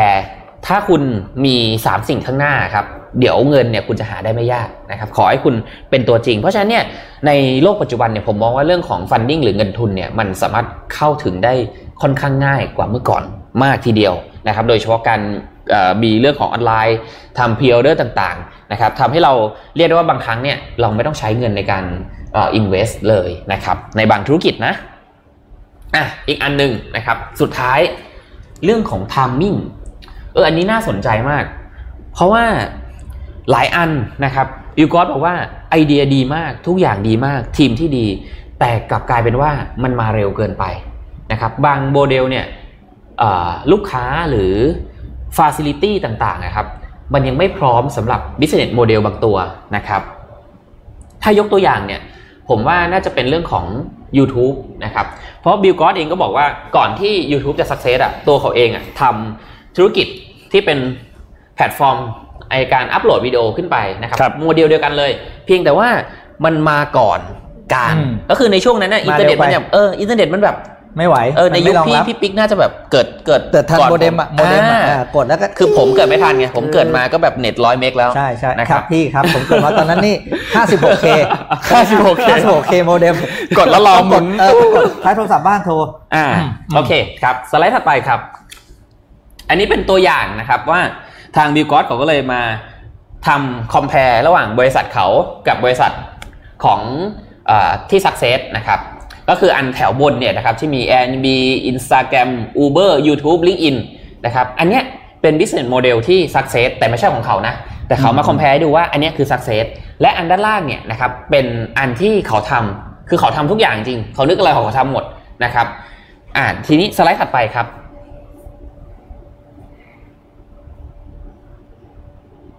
อืมอ่าโอเคนะครับ ตัวเนี้ยจะเป็น อันที่ success ของเขานะครับ แล้วก็อันที่ fail จะเห็นได้ว่าแถวบนเนี่ย ถ้าใครใช้อินเทอร์เน็ต หรือว่าเอ่อเข้าท่องบนโลกออนไลน์บ่อยๆเนี่ยนะครับ ก็จะอาจจะคุ้นกับตัวโลโก้หลายตัวนะครับ อย่างเช่น ticket.com ขวาสุดนะครับ สุดท้ายนะครับ พอเขาเอาบริษัทเนี่ยประมาณ 200 บริษัทนะครับทั้งบริษัทของเขาเองแล้วก็บริษัทของออคนอื่นๆ ในตลาดเนี่ยมา analysis ว่าอะในเมื่อเขาคิดแล้วว่า 5 factor เนี่ยสำคัญมากเลย ถ้างั้น factor ไหนล่ะ ที่มีผลมากที่สุดนะครับในการทำให้บริษัทประสบความสำเร็จนะครับถัดไปเลยฮะนะครับอันดับแรกอะอย่าเพิ่งอย่าเพิ่งนะอะไม่เป็นไรมาละคือจะจะถามว่าจะถามพี่ปิ๊กว่าพี่ปิ๊กเห็นตัวเลขไปแล้วไม่ทัน นะครับพี่ปิ๊กคิดว่าปัจจัยไหนอะถ้าพี่ปิ๊กไม่เห็นตัวเลขถ้าไม่เห็นนะอ่าถ้าไม่เห็นอะต้องคิดเรื่องไอเดียกับทามมิ่งอ่าสองอย่างโแสดงว่าพี่ปิ๊กเขาตัวจริงเรื่องธุรกิจครับผมเขาค่อนข้างแม่นมากนะครับอ่าไม่เป็นไรฮะสไลด์เราเห็นไปแล้วนะครับอ่าเรากลับไปสไลด์เดิมได้เลยครับลืมเตรียมฮะ ลืมเตรียมอ่าไม่เป็ลืนมเตรียม เป็นอย่างที่พี่พี่ปิ๊กว่าครับเอ่อขอขึ้นอีกนิดนึงได้ไหมฮะนิดเดียวนะครับ อ่า ไม่เป็นไรเดี๋ยวผมอ่าได้ได้เลยนะครับ ก็คือ timing เนี่ย42เปอร์เซ็นต์นะครับโอ้โหแบบเกือบครึ่งหนึ่งอะเป็นเรื่องของจังหวะเวลา แต่อันนี้ทั้งนี้ทั้งนั้นพี่ปิ๊กนนท์ครับ ในกรณีที่หนึ่งคุณต้องมีทีมที่ดีด้วยนะอ่าอ่าอ่าทุกอย่างคุณต้องดีแล้ว แล้ว factor เนี้ยเป็น factor ที่สำคัญอืมนะครับลองลงมานะครับ ไม่ใช่ถ้าโอเค ถ้าเรื่องทามมิ่งถ้าผมไม่เปิดตัวเลขเนี่ย คนอื่นจะอาจจะบอกเฮ้ยหมึก ไอเดียหรือเปล่า เพราะทุกคนอ่าบอกมามาบอกเฮ้ยไอเดียนี้มันต้องแตกต่างสิมันต้องอืมหาจุดยืนให้เจอไม่ใช่ครับอืมสิ่งที่ทำให้ธุรกิจประสบความสำเร็จก็คือทีมครับหรือการลงมือปฏิบัตินะครับ ทีมเนี่ยต้องสามารถทำงานร่วมกันได้อย่างดี แล้วก็สามารถเปลี่ยนหรือปรับได้ตลอดเวลานะครับลองลงมาก็ค่อยมาเป็นเรื่องของไอเดีย 28%นะครับแล้วต่อด้วย business model สิ่งที่สำคัญน้อยมากที่สุด หรือว่ามีปัจจัยต่อความสำเร็จน้อยที่สุดเลยนะครับ ก็คือ funding อืมนะครับ สำหรับคนที่จะทำธุรกิจนะครับ ก็ลองพิจารณาดูว่าไอ้ห้าปัจจัยเนี้ยเรามีครบไหมนะครับโอเค ในเรื่องของ timing เนี่ยในบาง business เนี่ยมันอาจจะไม่มีความจำเป็นมากนะครับ เพราะว่าบางธุรกิจเนี่ยมันมีอยู่ในตลาดอยู่แล้วนะครับ เราก็เข้าไปเสริม แต่ในกรณีของสตาร์ทอัพหรือทำ เขาเรียกว่าเทคโนโลยีใหม่ๆ หรือว่าทำอะไรที่มัน disrupt นะครับเรื่องของ timing มีผลแน่นอน แต่ถ้าเราตัดเรื่องของ timing เข้าไปสู่ธุรกิจทั่วไปเนี่ยนะครับเราจะเห็นได้ว่า 4 ปัจจัยนะครับอีกครั้งหนึงคือไอเดียทีม execution แล้วก็ business model สุดท้ายคือ funding เนี่ยมีความสำคัญมากๆนะครับ ซึ่งอันนี้มันจะขัดกับความรู้สึกของคนทั่วไปมาถูกกต้องที่ครัต้อบงคิดว่าเงินน่ะจะต้องถูกต้องสำคัญที่สุดก่อนใช่ใช่เพราะจะอธิบายเสริมจากแอดนิดนึงแล้วกันนะครับว่าครับ funding เนี่ยทำไมมันถึงสำคัญน้อยกว่า เพราะว่าอะไรที่เราทำ business model เนี่ยเวลาพวกสตาร์ทอัพเขาทำเนี่ยครับเขาจะมี process ที่เรียกว่า prototype ใช่ไหมอืมไอ้ครับ process prototype เนี่ยถ้าเราเข้าใจมันจริงๆเนี่ยมันสามารถสร้างเงินเข้ากับโปรเจกต์ได้ครับโดยไม่ต้องพึ่ง funding ทั้งหมถูดกต้องอันนี้นะครับอันนี้ผมเห็นด้วยพี่ปิ๊กอ่าเพมาราะฉะกนั้นเนี่ยมันไม่เงินเนี่ยมันไม่ให้ มันไม่ใช่ทุกอย่างมันสำคัญแหละมันสำคัญเออแต่มันไม่ใช่ทุกอย่างเออแต่มันต้องเป็นเรื่องอื่นนะคเพรับราะว่าบางธุรกิจเนี่ยต่อให้เติมเท่าไหร่ เพราะเราได้เห็นแล้วนะว่าอืมมันจะมีพวกเอ่อเอ่อ investor นะครับหรือว่า capital venture ต่างๆ เนี่ย เงินมหาศาลนะครับอย่างในกรณีของ SoftBank เองก็ดีเวลา SoftBank เนี่ยที่เราพูดถึงหลายวันที่ผ่านมาเนี่ยนะครับที่เรายกเคสของเขาเนี่ยทุกธุรกิจไม่ใช่ธุรกิจที่ SoftBank เข้าไป invest จะ success นะครับอันนี้คือ SoftBank ในกรณีที่แบบมีเงินมหาศาล แต่ในขณะเดียวกัน มันจะมีทีมบางทีมที่เกิดขึ้นในบางประเทศนะครับซึ่งไม่ได้มี funding อะไรเลยนะครับแต่สามารถทำสิ่งเหล่านั้นได้ให้ success นะครับก็ผมว่า4 factor นี้เป็นปัจจัยที่สำคัญมากนะครับอืมโอเคนะครับสุดท้ายเนี่ย Bill Gross เขาก็ บอกไว้นะครับว่าในการทำธุรกิจนะครับในช่วงที่เป็น founder base นะครับอืมก็คือเริ่มสร้างเริ่มทำ startup นะครับหรือเพิ่งเริ่มตั้งไข่เนี่ยทีมและกระบวนการทำงานนั้นมีความสำคัญมากนะครับไม่แพ้ไอเดียเลยนะครับให้ความสำคัญกับสิ่งนี้ให้มากนะครับ แต่ช่วงเวลาเนี่ยก็อย่ามองข้ามนะครับแล้วที่สุดแล้วเนี่ยคือเราต้องประเมินตัวเองนะครับอย่างตรงไปตรงมาว่าสิ่งต่างๆ เหล่านี้ เราทำมันอย่างดีหรือยังนะครับ และสุดท้ายนะครับ อย่าหลอกตัวเองนะครับ บางคนหลอกตัวเองว่าเฮ้ยบิสเนสดีแล้วนะครับ ทีมดีแล้วนะครับ ต้องมาคิดดีๆว่าเอ๊ะเราจะสามารถวัดผลสิ่งเหล่านี้ได้ยังไงนะครับโอเค สุดท้ายก็คือในรูปนี้คือเป็นตัว TED Talk ที่ทางบิลกอสไปพูดนะครับ 6 นาทีสั้นๆ แต่ดีมากๆนะครับอ่าอยากให้ได้ดูกัน ขอบคุณใช่ฮะ นั่นนี่คืออะไรครับ อันนี้หนังสือเอามาเดี๋ยวไว้แจกตอนท้ายไม่ได้แจกคจรัริงเหรอโอ้โหแนะนำคิดว่าแจกเล่มนี้ยังเป็นเทปทองนะครับอืมอืมอะ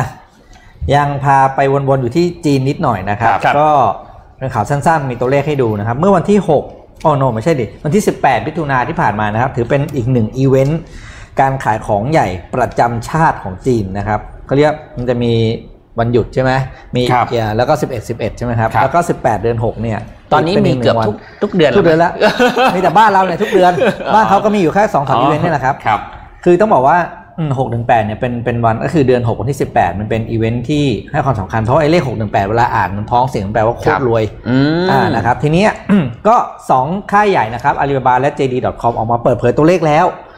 ว่าแค่วันนั้นวันเดียวครับ18มิถุนายนที่ผ่านมาวันเดียวนะครับ การขายของของสองคนเนี่ยที่เป็นขายผ่านออนไลน์ ให้ทายว่าขายได้เท่าไหร่ วันเดียววันเดียวครับขายที่ไหนบ้างออนไลน์อย่างเดียวทั่วโลกไหมหรือว่าเฉพาะที่ประเทศจีน ผ่านแพลตฟอร์มเขาอะอ่าแต่เขาส่งไปไหนผมไม่รู้นะเขาเปิดเผยอ่าตัวเลขยอดขายรวม ผมให้เอ่อตัวเลขเป็นเหรียญนะเหรียญสหรัฐแล้วกันนะอะเป็นเหรียญสหรัฐเหรออ่าครับ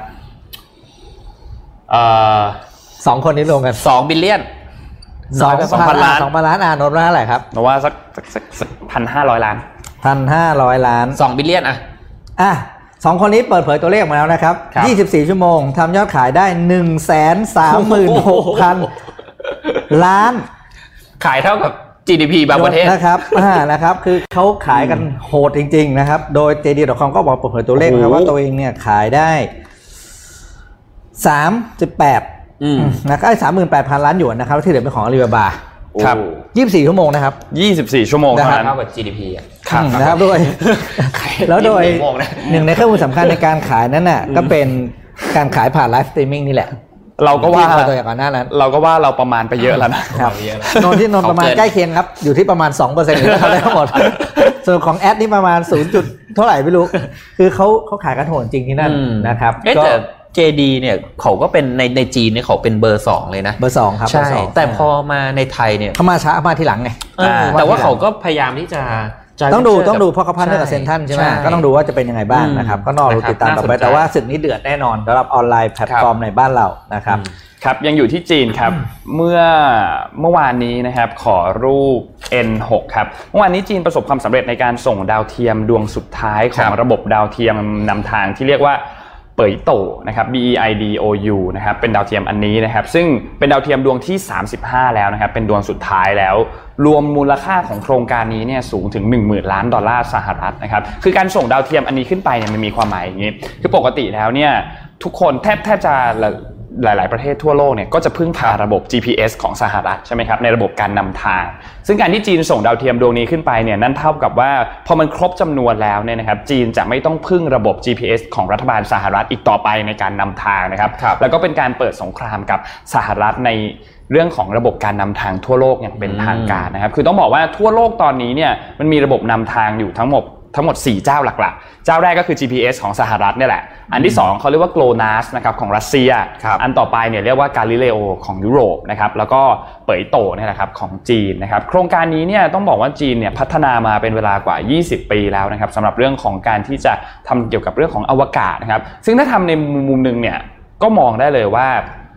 ถ้าหากว่าเกิดความขัดแย้งทางสงคราม ระหว่างสหรัฐและจีนจริงๆเนี่ยระบบนี้เนี่ยจะทำให้กองทัพของจีนเนี่ยจะยังสามารถออนไลน์อยู่ได้นะครับคือไม่ต้องพึ่งพาเทคโนโลยีของสหรัฐนั่นเอง แล้วก็ในช่วง 20 ปีที่ผ่านมาเนี่ยต้องบอกว่าเทคโนโลยีทางด้านอวกาศของจีนพัฒนาแบบก้าวกระโดดมากๆนะครับเนื่องจากว่ารัฐบาลเขาก็สนับสนุนเป็นอย่างดีสำหรับเรื่องนี้ ในปี 2003 เนี่ยจีนได้ทำสถิตินะครับเป็นประเทศที่ 3 ของโลกที่ทำภารกิจทางอวกาศสำเร็จ นอกจากนี้จีนยังมีแผนที่จะสร้างสถานีอวกาศแบบชั่วคราวรวมถึงส่งโรเวอร์โรเวอร์คือไอ้รถที่มันขับอยู่บนดวงจันทร์นะครับนึกออกใช่ไหมฮะครับไปที่ดวงจันทร์แล้วก็ในอนาคตจีนมีแผนที่จะสร้างสถานีอวกาศถาวรด้วยส่งนักบินอวกาศไปดวงจันทร์และแน่นอนภารกิจที่ทุกคนอยากทำก็คือ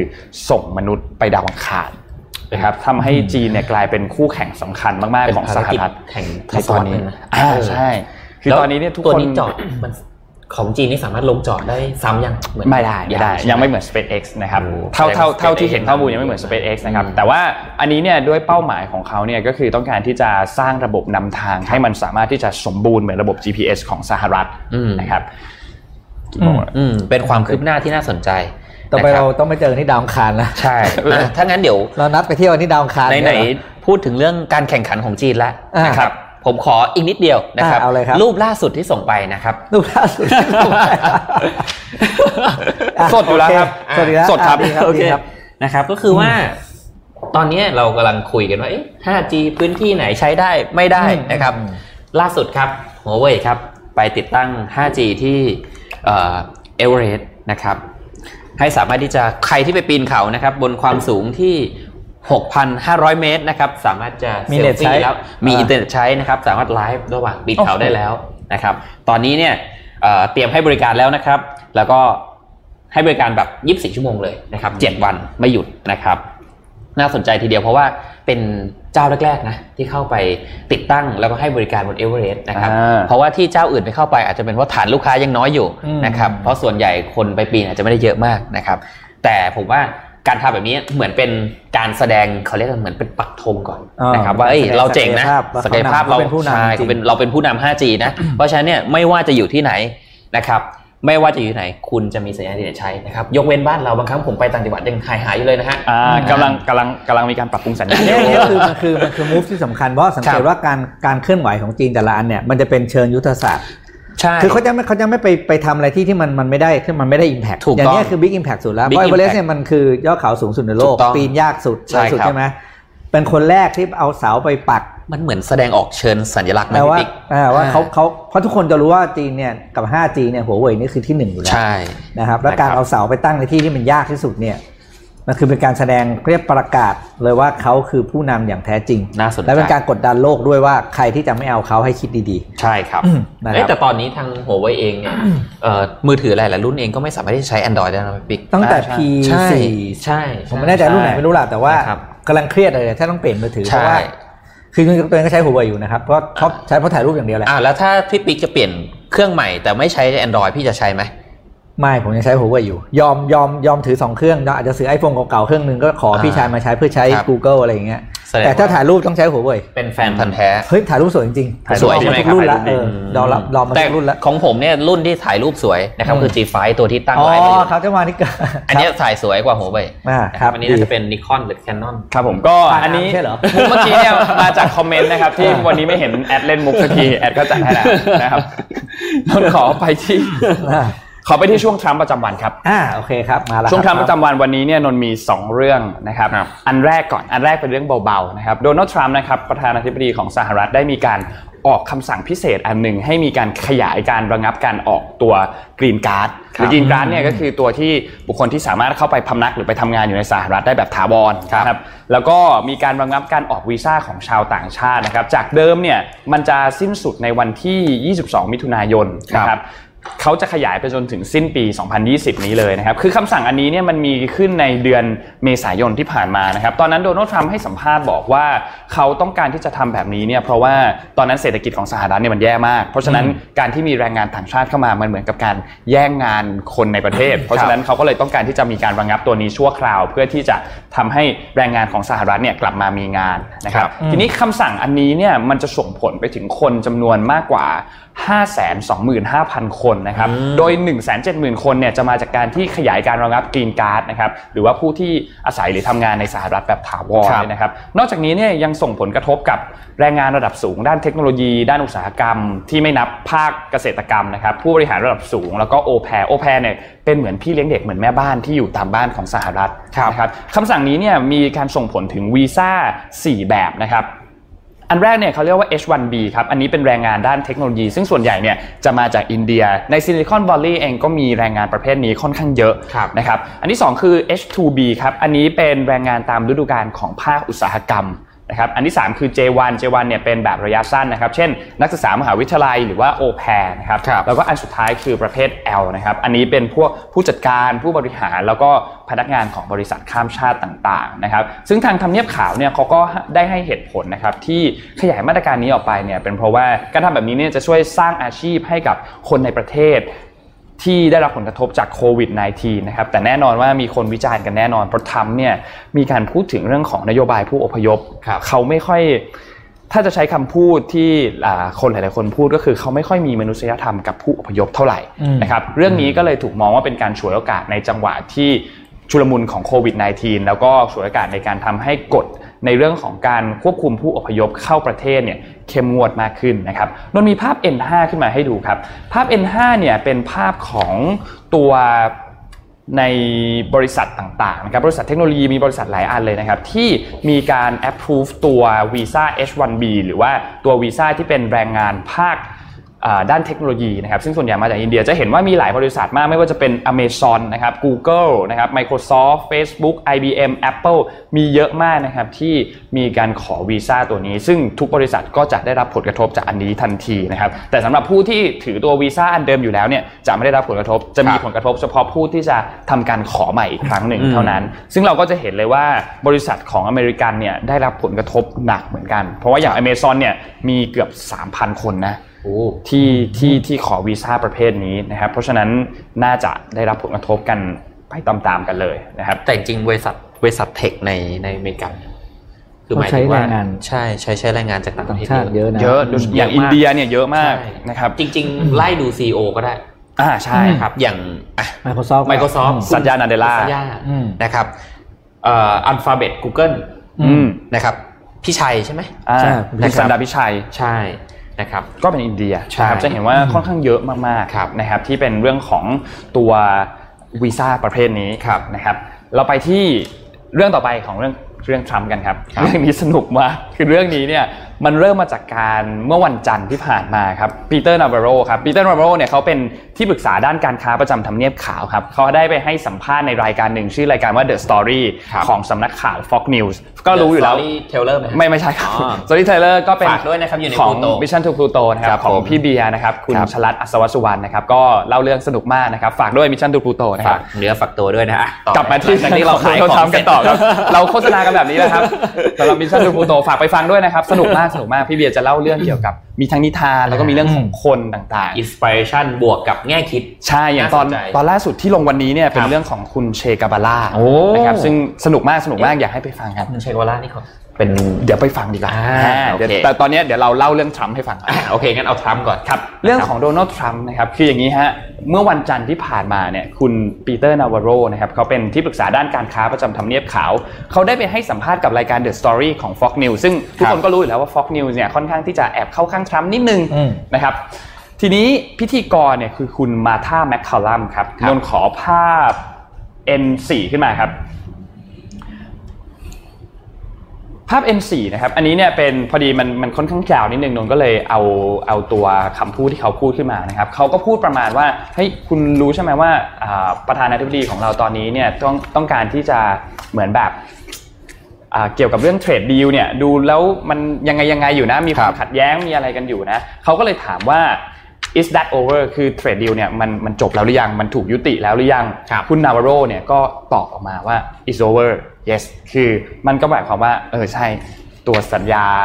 สัญญาการค้าของระหว่างจีนแล้วก็สหรัฐเนี่ยมันจบแล้วหลังจากนั้นครับเกิดความปั่นป่วนกันยกใหญ่เลยครับเพราะทุกคนคิดว่าข้อตกลงทางการค้าของระหว่างจีนแล้วก็สหรัฐที่เพิ่งลงนามไปในเฟสที่หนึ่งในช่วงต้นปีที่ผ่านมาเนี่ยมันล่มไปแล้วยุติไปแล้วนะครับดัชนีดาวโจนส์ฟิวเจอร์ตอนนั้นเนี่ยร่วงทันที 400 จุดนะครับอืมทรัมป์ก็ออกมาตอนนั้นเนี่ยทรัมป์อะเขาพูดเหมือนให้เหตุผลว่า การตัดสินใจยกเลิกข้อตกลงกับจีนในอันนี้เนี่ยมันเป็นสาเหตุมาจากที่หน่วยข่าวกรองของสหรัฐเนี่ยเขาได้ข้อมูลมาอันหนึ่งที่ทำให้มั่นใจมากว่า ตัวเชื้อไวรัสโคโรนาเนี่ยมันหลุดออกมาจากแลบทดลองในเมืองอู่ฮั่นจริง ๆ ทีนี้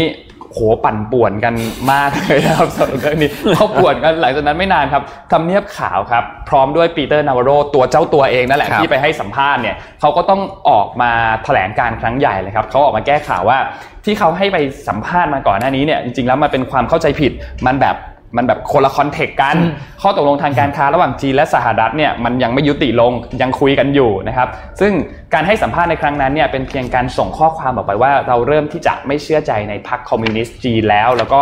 แต่ข้อตกลงทางการค้าของเฟสที่หนึ่งเนี่ยยังอยู่เหมือนเดิมไม่มีอะไรเปลี่ยนแปลงนะครับ คนก็ยังแบบไม่ค่อยเชื่อเท่าไหร่ จนทรัมป์เนี่ยต้องออกมาทวีตขอภาพ N3 ครับทรัมป์ก็ออกมาทวีตว่า the China trade deal is fully intact hopefully that they will continue to live up the terms of the agreement นะครับ คือตัวเทรดดีลระหว่างจีนเนี่ย ตอนนี้เนี่ยยังมีการแบบยังมีอยู่ คือยังพูดคุยกันอยู่เลย แล้วผมก็หวังว่าทางจีนเนี่ยจะทำตามข้อตกลงที่เราได้พูดคุยกันไว้นะครับ ซึ่งก็หลังจากนั้นดัชนีดาวโจนส์ก็ค่อยๆ ตีกลับขึ้นมาเป็นบวกเหมือนเดิมนะครับ คือปั่นป่วนมากเมื่อวานเนี่ยจริงๆ มันไม่น่าจะมีอะไรเลย แล้วก็แล้วก็ปั่นป่วนกันใหญ่เลยนะครับสำหรับอืมเรื่องนี้นะครับ มีการเหมือนแบบเป็น misinformation กันนิดนึงนะ จครับริงๆทำน่าจะเล่นโซเชียลมีเดียของจีนด้วยนะ เพราะว่าเอ่อจีนเองเนี่ยมันข้ามกันไม่ได้อ่ใช่มันข้ามกันไม่ได้เนาะเออ Facebook ใช้ไม่ได้ทวิตเตอร์ YouTube ใช้ไม่ได้ ทรัมป์ไหนๆทรัมป์ก็ต้องใช้โซเชียลมีเดียในการสื่อสารกับคนทั้งโลกเลยเนี่ยถ้าต้องการสื่อสารกับจีนด้วยผมว่าทรัมป์น่าจะเปิด account โซเชียลมีเดียของจีนด้วยนะครับเพื่อจะสื่อสารตรงไปตรงมาเลยนะว่าโอเค วันนี้ผิงเอ่อวันนี้คุณสีผมต้องการพูดเรื่องนี้นะอะไรอย่างเงี้ยนะครับคือนนคุยกันง่ายดีนนท์คิดว่าน่าจะถึงอยู่ ไม่ต้องเปิดก็น่าจะถึงอยู่นะครับ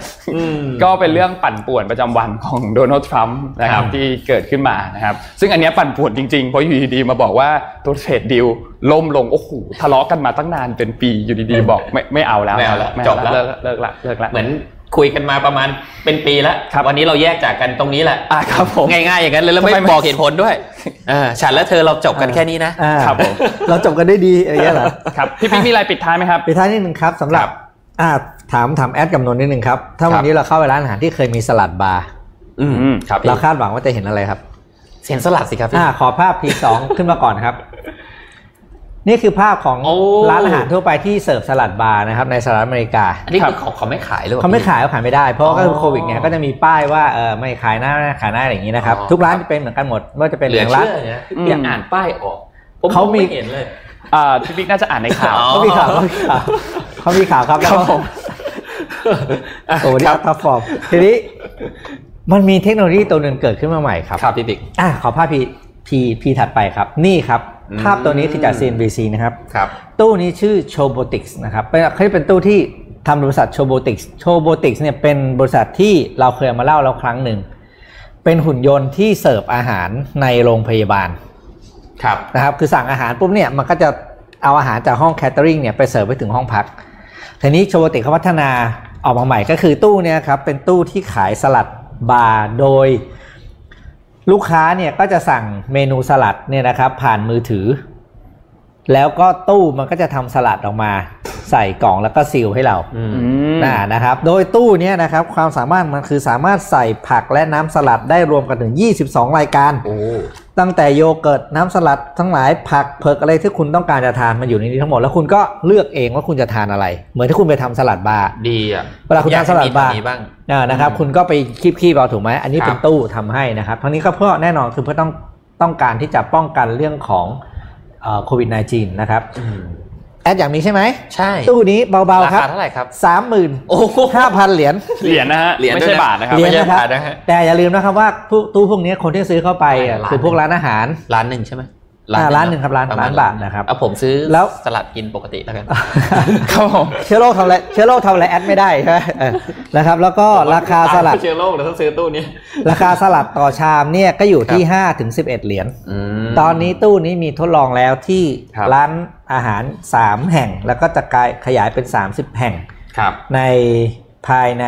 3-4เดือนนี้นะครับ แล้วต่อไปเนี่ยก็คือเขาก็จะเก็บข้อมูลการทานสุขผักของเราด้วยนะ แล้วจะอ๋อมีจะ track จะคอนเวิร์ตด้วยไปเพราะว่าเราสั่งผ่านแอปพลิเคชันของเขามีไง track ด้วยว่าคุณกินเออผักมากน้อยแค่ไหนผักสีไหนกินไปแล้ว กี่วันอะไรอย่างงี้อย่างเมื่อวานนี้ผมผมก็ส่งรูปเนี้ยไปให้พี่พี่ที่ที่พี่พี่คนเสร็จที่เขาอยู่ที่ไมเนอร์ฟู้ดเขาบอกว่าเออไอเดียดีว่ะดีเขาชอบเลยคาดว่าไม่แน่นะอาจจะมันน่าจะทำเองด้วยนะ เพราะว่าเออเอาจริงๆนะพี่ปิ๊กนนท์ครับอืมไม่รู้ว่าคนอื่นเป็นไหมแต่ปัญหาของผมอย่างหนึ่งคือผมหาผักกินยากมากเลยเอาเนี่ย เอาเนี้เล่าให้ฟังกันในออฟฟิศเนี่ยนั่งอยู่นะครับพระรามเก้าซอยห้าสิบสามครับผม ผมหาผักกินไม่ได้เลยครับ จริงเหรอ จริงเออพี่ปิ๊กผมไปกินเอ่อข้าวมันไก่ มันก็จะมีใบ ใบผักชีใช่แล้วบางครั้งพัดลมมันพัดอะพี่ปิ๊กถือบอกว่า ผมถือถือไปวางที่โต๊ะปุ๊บพัดลมพับอุ้ไปแล้วเออโอ้คือแบบตายไม่ทันเลยกินไม่ไม่ทันเลยทันใช่ไหมไม่ทันโอ้โหอืมน่าเห็นใจตายละน่าเห็นใจจริงอะปิดท้ายกันนะครับก่อนจะจบจริงๆภาพอะอีกสองภาพที่เหลือขึ้นมาเลยครับครับ ผมมีหนึ่งธุรกิจที่ หนึ่งเป็นหนึ่งในธุรกิจ CNBC 50 Disruptor นะครับเอามาฝากกันนะขอภาพ P4 กับ P5 นะครับ ธุรกิจนี้ดีไม่ดีจะเล่าให้ฟังแค่ให้นิยามสั้นๆว่าเป็นธุรกิจสตาร์ทอัพที่โอปราห์วินฟรีและแคทตี้เพอร์รี่ยังลงทุนอืมอ่านะครับครับต้องบอกอย่างนี้นะครับต้องบอกต้องให้ตัวเลขอย่างนี้ก่อน ในปัจจุบันในสหรัฐอเมริกาเนี่ยนะครับอ่าในโลกแล้วกันในโลกนี้ปัจจุบันสิ่งที่มีปัญหามากสุดอันหนึ่งเขาเรียกว่า food waste ก็คือ ของเสียของเน่าเสียแล้วต้องทิ้งนะครับ โดย food waste ที่เก็บมาเนี่ยนะครับ ผมอยากตัวเลขนะครับ ก็สามสามสามโซนแรกที่มี food waste มากที่สุดคือเอเชียและ Southern Asia นะครับ ก็คืออยู่ที่ 21%นอตอเมริกาและยุโรปอยู่ที่ 15%แล้วก็แอฟริกาอยู่ที่ 14%สาเหตุของสาเหตุหลักของอาหารเน่าเสียเนี่ยก็คือมันเน่าก่อนถูกไปใช้งานครับ นะครับการขนส่งนะครับแล้วก็ถูกการเขาเรียกจัดเรียงในการวางขายไม่เหมาะสมนะครับก็เลยมีสตาร์ทอัพที่อิสราเอลเจ้าหนึ่งครับคืออิสราเอลเขาเป็นเจ้าของสตาร์ทอัพอยู่แล้วถูกไหมครับบริษัทนี้ครับชื่ออะขอภาพต่อไปคือเนี่ยแหละครับแต่คนนี้แหละนะครับชื่อ A P E E L นะครับ A P E E L นะครับเขาคิดค้นอันนี้เป็น food tech อืมสิ่งที่เขาทำคือเป็นแว็กซ์นะครับที่จะไปเคลือบตัวผลไม้กับผักที่เราทานกันเนี่ยเพื่อทำให้ shelf life มันอยู่ได้ถึง 2 เดือนโอ้จากผักผลไม้ประมาณ 7-14 วันครับพี่พ่ออยู่ได้ซัดไปสอง2เดืเดืออนนอ่านะครับโดยที่ไม่เป็นอันตรายต่อสุขภาพด้วยอืมตัวนี่เคลือบนี่คือกินได้เลยปะกินได้เลยครับเพราะเป็น food grade อยู่แล้วเขาเป็นโอ้เขาใช้เทคโนโลยีอะไรที่ผมอ่านแล้วผมก็ด้วยสมองของผมไม่เข้าใจเหมือนกันเนี่ยเออผมก็ไม่เข้าใจเพราะว่าผมไม่ได้จบพวก food science แต่ว่าเขาเป็น food tech อะครับอืมแล้วก็ทำให้ช่วยยืดอายุการถนอมอาหารได้นะครับอืมซึ่งโปรเจกต์เนี้ยเป็นสิ่งที่น่าสนใจต้องบอกว่า ถ้าถามว่าอยู่ในอันดับเท่าไหร่ของ CNBC Disruptor นะครับ ก็อยู่ที่อันดับ 19เข้าอันดับปีแรกนะครับครับ ปีแรกเลยก็คือทะลุเข้ามาถึงอันดับที่ 19 เลยโอปราห์วินฟรีกับแคทตี้เพอร์รี่ซึ่งเป็นศิลปิน แนวเขาเรียกว่าแถวแถวๆต้นๆของโลกเนี่ยก็ยังยอมลงทุนด้วย เพราะเชื่อว่าจะเป็นธุรกิจที่มีอนาคตสดใสนะครับจริงๆ food tech นี่เป็นอืมเขาเรียกอะไรสาย food science ต่างๆอืมเนี่ยมามากๆ ตั้งแต่จริง ๆ มาหลายปีแล้วนะครับเพราะตัวอย่างบิลเกตเองก็ลงลงทุนในตัว plant-based นะครับม ต้องบอกว่าตั้งแต่เราอ่านเราทำรายการ Mission Daily Report มาประมาณสัก70วันเนอะครับนี่เป็นหนึ่งในข่าวที่อ่านแล้วไม่รู้เรื่องที่สุด เพราะว่ามันมีคำอะไรเต็มไปหมดเลยไม่รู้ technical เพียบเออแล้วครับแต่ว่ารู้คอนเซ็ปต์ว่าคือมันทำนี่แหละอ่าทำหน้าที่คือถนอมอาหารให้เราได้ครับนะครับโอเคอะวันนี้ครับวันนี้ถ้วนคิดว่าสุดท้ายน่าจะสุดครบถ้วนท้ายนะครับอะอย่าพึ่งนะฮะอย่าพึ่งแจ็คไม่ได้แนะนำแจกหนังคสืรับอแนะนำสั้อ๋อนแนะนำหนัๆงสืนะอครับครับก็คือว่าโอเควันนี้นะครับอ่าอันนี้เล่มนี้นะครับ TED Talk นะครับอ่าเขียนโดยคริสแอนเดอร์สันอืมนะครับ สำหรับใครที่เอาประเด็นที่พูดในเรื่องนี้ก่อนนะครับอืมหลักๆเนี่ยจะพูดเรื่องการพรีเซนต์นะครับ การลักษณะการเรียบเรียงหัวข้อเรียบเรียงบทความต่างๆนะครับ ใครที่เขียนหนังสือเขียนบทความนะครับ หรือว่าจะต้องพูดจะต้องพิสงานนะครับ ผมแนะนำให้อ่านเล่มนี้ เล่มนี้เนี่ยอืมดีมากนะครับอืมจะบอกเลยว่ากระบวนการในการเขียนในการเรียงลำดับของประโยคที่ถูกต้องเนี่ยมันควรจะเป็นยังไงนะครับมีแปลไทยด้วย ใช่ครับในฉบับเล่มนี้มีแปลไทยนะครับอ่าสามารถไปหาซื้อกันได้นะครับแต่อืมเล่มนี้แอปไม่ได้แจกนะ เพราะว่าแอปมีเหลืออยู่เล่มเดียวนะครับนะครับในคูเรเตอร์มีขายไหมเอ่อไม่มีครับอ่าอ่าไม่มีแต่ว่าเห็นบางเมื่อกี้มีคนแปะลิงก์ Readery ในดิเดอรี่อ่ามีนะครับเอ่อหนึ่งในบทที่ผมชอบมากก็คือว่ามันมีบทหนึ่งนะครับที่พูดถึงอีลอนมัสนะครับว่าจริง ๆ แล้วอะไอการสื่อสารหรือประโยคที่เราพูดเนี่ยมันส่งพลัง หรือมันมี Impact ขนาดไหนนะครับ ในปี 2008 นะครับ วันที่ 2 สิงหาคมเนี่ย เป็นวันที่ทางทีมของอีลอนเนี่ย ทดสอบนะครับจรวดตัว Falcon นะครับ แต่พอเอ่อจรวดขึ้นนะครับ ได้ไม่นานเนี่ย ก็ภัยนะก็เกิดขึ้นนะครับ ก็ผมว่าปีนั้นนะเป็นข่าวที่คนน่าจะเอ่อได้เห็นกันในสื่อทุกสำนักเลยนะครับ ก็คือมันระเบิดจนแบบละเอียดเลยนะครับ ในในวันนั้นเนี่ยมีทีมงานประมาณ 350 ชีวิตนะครับ อยู่ในนั้น แล้วคนในเหตุการณ์ก็